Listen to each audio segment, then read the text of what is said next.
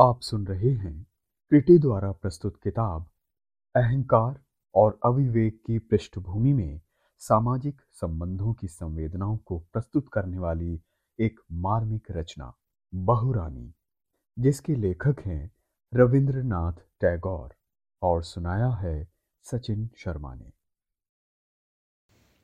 अध्याय सत्रह। सब लोग नाव पर सवार होने जा रहे थे। कि एक औरत बवंडर की भांति उस ओर आती दिखाई दी। सीताराम घबराकर बोल उठा, आ रही है वो डायन इतने में रुक्मणी अपने पैशाचिक रौद्र रूप में वहाँ आ भी पहुँची। पहले उसने प्रतापादित्य के राजमहल में प्रवेश करने का प्रयत्न किया था, लेकिन प्रहरियों ने उसे मार भगाया तो वो इस ओर निकल आई। उदयादित्य को देखते ही प्रतिहिंसा से भरी हुई बाघिन की भांति वो उन पर झपटी लेकिन सीताराम बीच में पड़ गया तो अमानुषिक चित्कार के साथ उसी से लिपट गई। दूसरे ही दिन बसंत राय यशोहर के लिए चल पड़े। वहाँ पहुंचकर सीधे अंतपुर में गए। विभा उन्हें सहसा आया देख स्तंभित हो उठी। वो न कुछ बोल सकी और न कुछ कर सकी। थोड़ी देर यूँ ही विस्मित खड़ी रही। फिर उनके पाँव में पड़कर प्रणाम किया और उनकी चरण धूली माथे से लगाई। बसंत राय ने एक टक उसके चेहरे की ओर देखते हुए पूछा, विभा बेटी, इस घर में क्या कोई भी नहीं है? विभा ने रोते हुए कहा, नहीं दादा साहब, कोई नहीं है. बसंत राय विभा का हाथ पकड़े बड़ी देर तक चुप खड़े रहे। फिर प्रतापादित्य के समीप जाकर प्रार्थना के स्वर में बोले, बेटा प्रताप, उदय को इतना कष्ट क्यों दे रहे हो? उसने तुम्हारा क्या बिगाड़ा है? यदि वो तुम्हें अच्छा ना लगता हो, यदि तुम्हें उससे कोई शिकायत हो तो उसे मेरे पास क्यों नहीं भेज देते? मैं उसे कभी यहाँ आने ही नहीं दूँगा। प्रतापादित्य बड़े धैर्य के साथ बसंत राय का कथन सुनते रहे। अंत में उन्होंने कहा, चाचा जी, मैंने जो कुछ किया है, खूब सोच विचार कर ही किया है। इस विषय में आप मेरी अपेक्षा अवश्य ही बहुत कम जानते हैं। मैं इस संबंध में आपकी कोई बात नहीं मान सकता। बसंत राय उठकर प्रतापादित्य के समीप आ बैठे और उनका हाथ पकड़कर बोले, बेटा प्रताप, मैंने ऐसा कौन सा अपराध किया कि तू इस बुढ़ापे में मुझे इतना दुख दे रहा है? मैं ये नहीं कहता कि तेरा पालन पोषण कर मैंने कोई बड़ा उपकार किया और तुझे मेरा ऋणी होना चाहिए। नहीं, तेरा लालन पालन तो मेरा कर्तव्य था और ये करके मैंने भैया के स्नेह ऋण से उऋण होने का ही प्रयत्न किया है। प्राप्य कहकर मैं तुझसे कुछ नहीं माँगता, केवल भीख चाहता हूँ। बेटा प्रताप, क्या वो भी तू मुझे नहीं देगा? बसंत राय के आंसुओं का बाँध टूट गया। प्रतापादित्य पाषाण मूर्ति की भांति बैठे रहे। बसंत राय आगे बोले तुम मेरी प्रार्थना नहीं सुनोगे?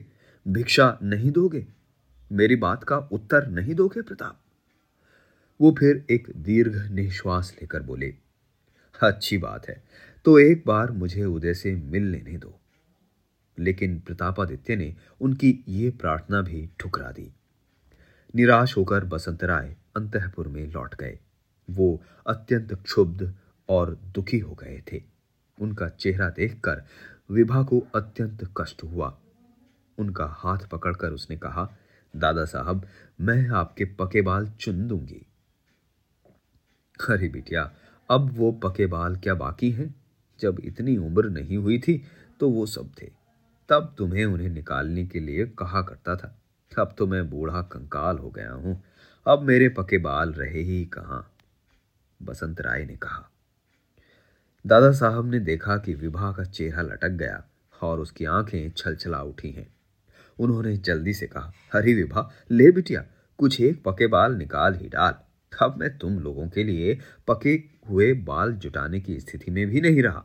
इस बढ़ती उम्र के साथ इस सिर पर गंज भी पड़ गई। कम वक्त, अब तो किसी दूसरे सिर की तलाश कर।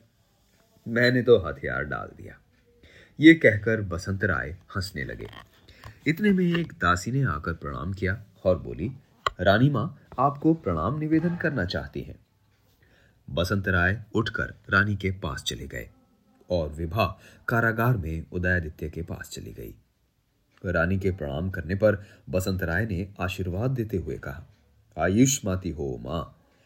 चाचा जी, ऐसा आशीर्वाद मत दीजिए, मैं मरना चाहती हूँ और अब सारे झमेले से मुक्त हो जाना चाहती हूँ। रानी ने कहा, बसंत राय व्यग्र होकर बोल उठे, राम राम, ऐसी बात कभी नहीं कहनी चाहिए। और क्या कहूँ काका साहब? हमारे घर की बेटी पर तो शनि की कुदृष्टि ही पड़ गई है, रानी ने कहा। बसंत राय और अधिक चिंतित हो गए। विवाह की ओर तो देखा नहीं जाता, खाना भी अच्छा नहीं लगता। वो चुप्पी साधी रहती है। दिन ब दिन कमज़ोर होती जा रही है। मैं क्या करूँ? कुछ समझ में नहीं आता। रानी ने कहा, बसंत राय और अधिक उदास हो गए। ऊपर से ये एक सर्वनाशी चिट्ठी आ गई है। उन्होंने दामाद की चिट्ठी बसंत राय के हाथ में थमा दी। बसंत राय अभी चिट्ठी पढ़ ही रहे थे कि रानी रोते रोते कहने लगी, मेरे लिए अब इस जीवन में कौन सा सुख रहा? उदय, मेरा बच्चा कुछ नहीं जानता। महाराज, ये ठीक है कि वो राजघराने के लायक नहीं, लेकिन मैंने उसे अपनी कोख से जन्म दिया है। वो तो हमारी अपनी संतान है। पता नहीं हमारा लाल किस तरह रह रहा है। मुझे एक बार तो देख लेने दीजिए। आजकल रानी के पास यही एक कहानी है। ये कहानी उनके भीतर कांटे की तरह गड़ गई है। यही कष्ट बार बार लगातार उनके तन और मन को बींधता रहता है। ये पत्र पढ़कर बसंत राय हतप्रभ हो गए। उनके दुख का पार न रहा। वो फिर अपने सर पर हाथ फेरने लगे। घबराकर रानी से पूछा, ये पत्र किसी को दिखाया तो नहीं? नहीं महाराज को इस चिट्ठी का पता लग जाए तो क्या वो किसी को ज़िंदा छोड़ेंगे?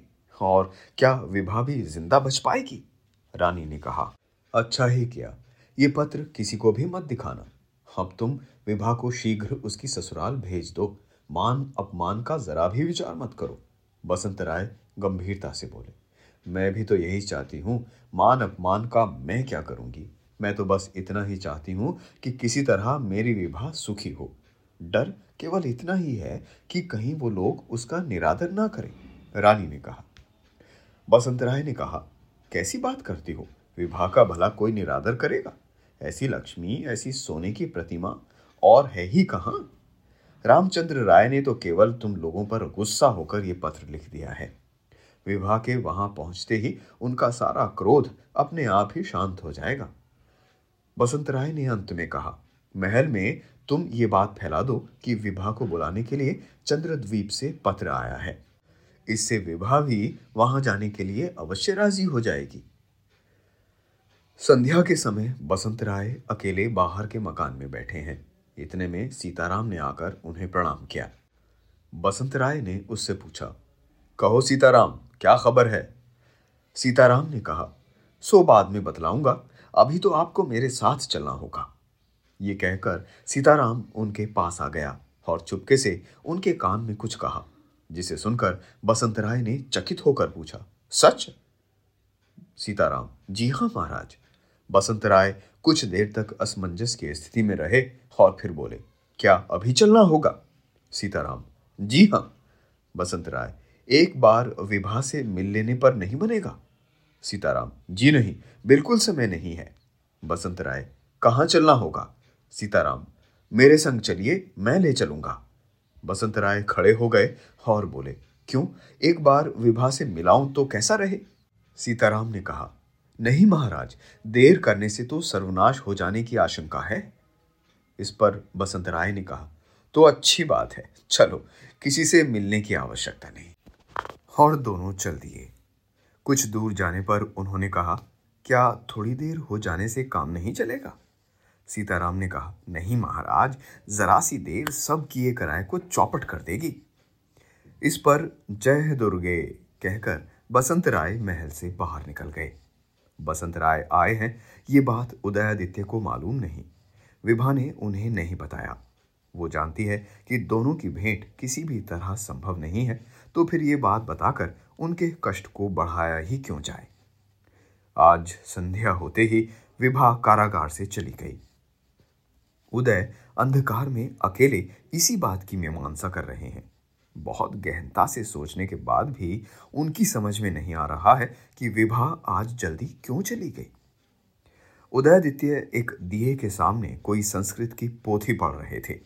झरोखे से हवा का झोंका आता है और दिए की लौ कप कपा जाती है। फिर अक्षर ठीक से सूझते नहीं। दिए के ऊपर कीट पतंगे भी आकर मंडराने लगते हैं। और कभी कभी तो उसके बुझने की भी नौबत आ जाती है। इतने में हवा का एक तेज झोंका आया और दिया बुझ ही गया। उदय ने पोथी बंद की और अंधेरे में ही अपनी खाट पर जा लेटे। उनके मन में इस समय कितनी ही भाव तरंगे उठ रही थी। विभा के बारे में वो चिंतित हो उठे। आज विभा कुछ विलंब से आई थी और जल्दी चली गई। उसका चेहरा बहुत उतरा हुआ था। इसी कारण उदय इतने परेशान हो उठे थे। इस दुनिया में उसका कोई नहीं है शायद, और इनका भी कोई नहीं। विभा के अलावा वो किसी को दिन भर देख भी तो नहीं पाते। विभा ही उनके लिए कारण उपादान है। विभा की हल किसी मुस्कान और एक एक शब्द उनके मन में संचित रहता है संचरित रहता है। जैसे कोई प्यासा जल की एक एक बूंद को गले से नीचे उतार लेना चाहता है। उसी तरह विभा के प्रीतिपूर्ण स्नेह को पूरा का पूरा प्राप्त करना चाहते हैं। उसे मन प्राण में संजो लेना चाहते हैं। इसलिए इस एकांत और अंधकार से पुति काल कोठरी में चुपचाप लेटे वो विवाह की स्नेहपूर्ण प्रतिमा का अवलोकन कर रहे थे, जो आज मिलान पड़ गई थी। गुप अंधकार में बैठे बैठे उदयादित्य को यह ख्याल आया कि कहीं विभा मेरी इस स्थिति के प्रति उदासीन और विरक्त ना हो गई हो। इस मनहूस काल कोठरी में रखी एक हताश और विपन्न कैदी की मूर्त की सेवा करते करते क्या वो उब गई है? क्या वो उन्हें धीरे धीरे अपने सुखों में बाधक और सुखपूर्ण गृहस्थी में चुभ रहे कंटक के रूप में तो नहीं देख रही? आज वो कुछ विलंब से आई थी। कल शायद उसे आने में और भी देर हो जाए। दोपहरी बीत जाए, शाम ढल जाए, रात हो जाए, फिर भी विभा ना आए। और हो सकता है विभा उसके बाद कभी आए ही नहीं। विभा से जुड़ी उदयादित्य के मन में जितनी भी बातें उभरती थीं, उतना ही उनका हृदय हाहाकार कर उठता था। उन्हें अपनी कल्पना की दुनिया उतनी ही सुनी और उदास नज़र आती। एक दिन ऐसा भी आएगा कि विभा अपनी पथराई आँखों से उन्हें अपने सुख भरे संसार का कांटा समझेगी। उस असंभव कल्पना की हल्की सी छुअन से भी उनका अंतर व्याकुल हो उठता। उदयदित्य के मन में यही होता रहा कि मैं सचमुच बड़ा स्वार्थी हूँ। मैं उसे इतना चाहने लगा हूँ कि मेरा स्नेह उसका सबसे बड़ा दुश्मन बन गया है।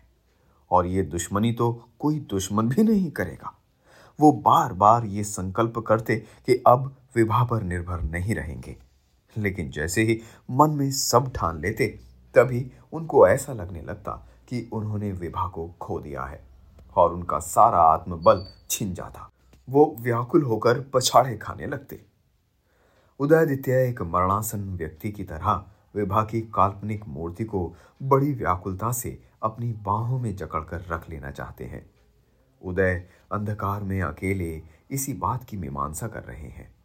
बहुत सोचने पर भी उनकी समझ में बिल्कुल नहीं आ रहा है कि विभा आज इतनी जल्दी क्यों चली गई। तभी सहसा बाहर से आग आग का स्वर सुनाई दिया और चारों ओर कोलाहल मच गया। उदयादित्य की छाती धड़क उठी। उदयादित्य ने यही समझा कि समीप ही कहीं महल के किसी भाग में आग लग गई है। तभी किसी ने जल्दी से कारागार का द्वार खोल दिया।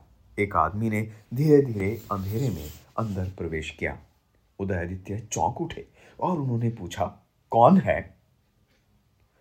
उस व्यक्ति ने कहा, मैं सीताराम हूँ, आप बाहर चलिए। उदयदित्य ने पूछा, क्यों? सीताराम ने कहा, युवराज, कारागार में आग लग गई है। शीघ्रता के साथ बाहर निकल जाइए। उसने युवराज को अपने साथ चले आने को नहीं कहा, बल्कि वो उन्हें ज़बरदस्ती बाहर निकाल ले आया। बहुत दिनों के बाद उदयादित्य एक उन्मुक्त स्थान पर आए। उन्हें अपनी आँखों के सामने खुले आकाश का बहुत बड़ा हिस्सा दिखाई पड़ा। खुली हवा भी जैसे उन्हें अपने विशाल आलिंगन में बाँध लेना चाहती थी। उनका वक्ष और भी प्रशस्त हो उठा। उन्हें लगा कि उनकी आँखों पर बंधी काली पट्टी उतार दी गई है और वो अपने चौगिर्द सब कुछ साफ़ साफ़ देख पा रहे हैं। उस घनी अंधेरी रात में आकाश में टिमटिमाते अनगिनत तारों के नीचे खुले मैदान की नरम नरम घास पर खड़े होकर उनके मन में अपरिसीम और अनिर्वचनीय आनंद की लहरें उठने लगीं। उस आनंद में थोड़ी देर तक भीगते रहने के बाद उन्होंने गहन गंभीरता के साथ सीताराम से कहा, क्या करूँगा? मैं भला कहाँ जाऊँगा अब? चूँकि वो बहुत दिनों तक एक छोटी सी काल कोठरी में बंद थे, चलना फिरना तक बंद था, और आज अचानक इस लंबे चौड़े और खुले मैदान में अपने को निर्बंध पाकर भी वो स्वयं को असहाय समझ रहे थे। उन्होंने सीताराम से कहा, क्या करूँ? मैं कहाँ जाऊँ? आइए, आप मेरे साथ आइए, सीताराम ने कहा। इधर आग और भी तेज हो गई थी। आज दोपहर बाद कई प्रजाजन राज्य में प्रधान कर्मचारियों के पास कोई अनुरोध लेकर आए थे। वो राजप्रसाद के बाहरी प्रांगण में बैठे ही थे कि थोड़ी देर बाद आग लगने का शोर सुनाई पड़ा।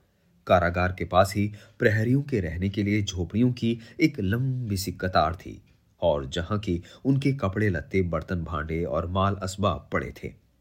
आग लगने की खबर पाते ही जितने भी प्रहरी भाग सकते थे, उधर ही दौड़े और जो नहीं जा पाए, वहीं हाथ पाँव पटकने लगे। उदयदित्य के कारागार के सामने भी दो एक प्रहरी टहला करते थे, लेकिन वहाँ पर किसी कड़ाई से पहरा देने की कोई ज़रूरत नहीं थी, क्योंकि ये एक दस्तूर था, इसलिए प्रहरी तैनात कर दिए गए थे। इस ढिलाई का एक दूसरा कारण यह भी था कि उदयादित्य अपनी काल कोठरी में इतनी शांति से चुपचाप पड़े रहते थे कि किसी को यही लगता ही नहीं था कि उन जैसा बंदी कहीं भाग भी पाएगा। या उनकी भागने की इच्छा भी हो सकती है। इसलिए इस कारागार पर तैनात जो भी प्रहरी थे, वो जी जान से भागे। रात होने को आई, लेकिन आग बुझी नहीं। कोई अपना सामान हटा रहा था तो कोई ऊपर से पानी फेंक रहा था। जिनको कुछ करना धरना नहीं था, वो इधर उधर दौड़ रहे थे और कोलाहल ही मचा रहे थे। आग बुझाने के बाद सबसे अधिक वाहवाही भी उन्होंने ही लूटी। उधर आग खूब जोरों से भड़क उठी थी। हो हल्ला मच रहा था कि न जाने कहाँ से अचानक एक औरत वहाँ निकल आई और जिस तिस को जाने क्या क्या कहकर रोकने लगी। लेकिन उस शोरगुल में जब किसी ने उसकी बात नहीं सुनी तो वो बहुत प्रचंड हो उठी।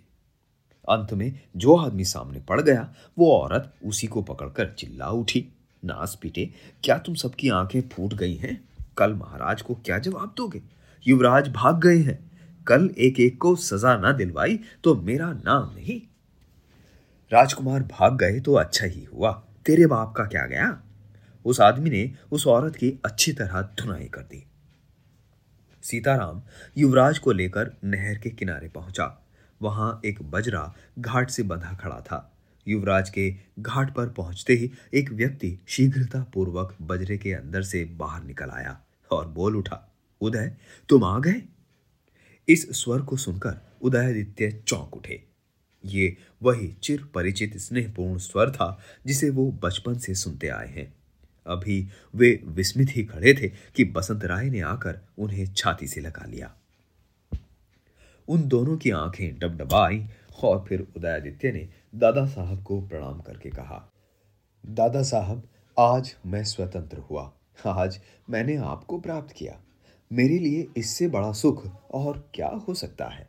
लेकिन ये किसी को नहीं पता है कि यह सुख कितनी देर के लिए है तभी सीताराम ने आगे बढ़कर हाथ जोड़ते हुए कहा, युवराज, बजरे में बैठ जाइए।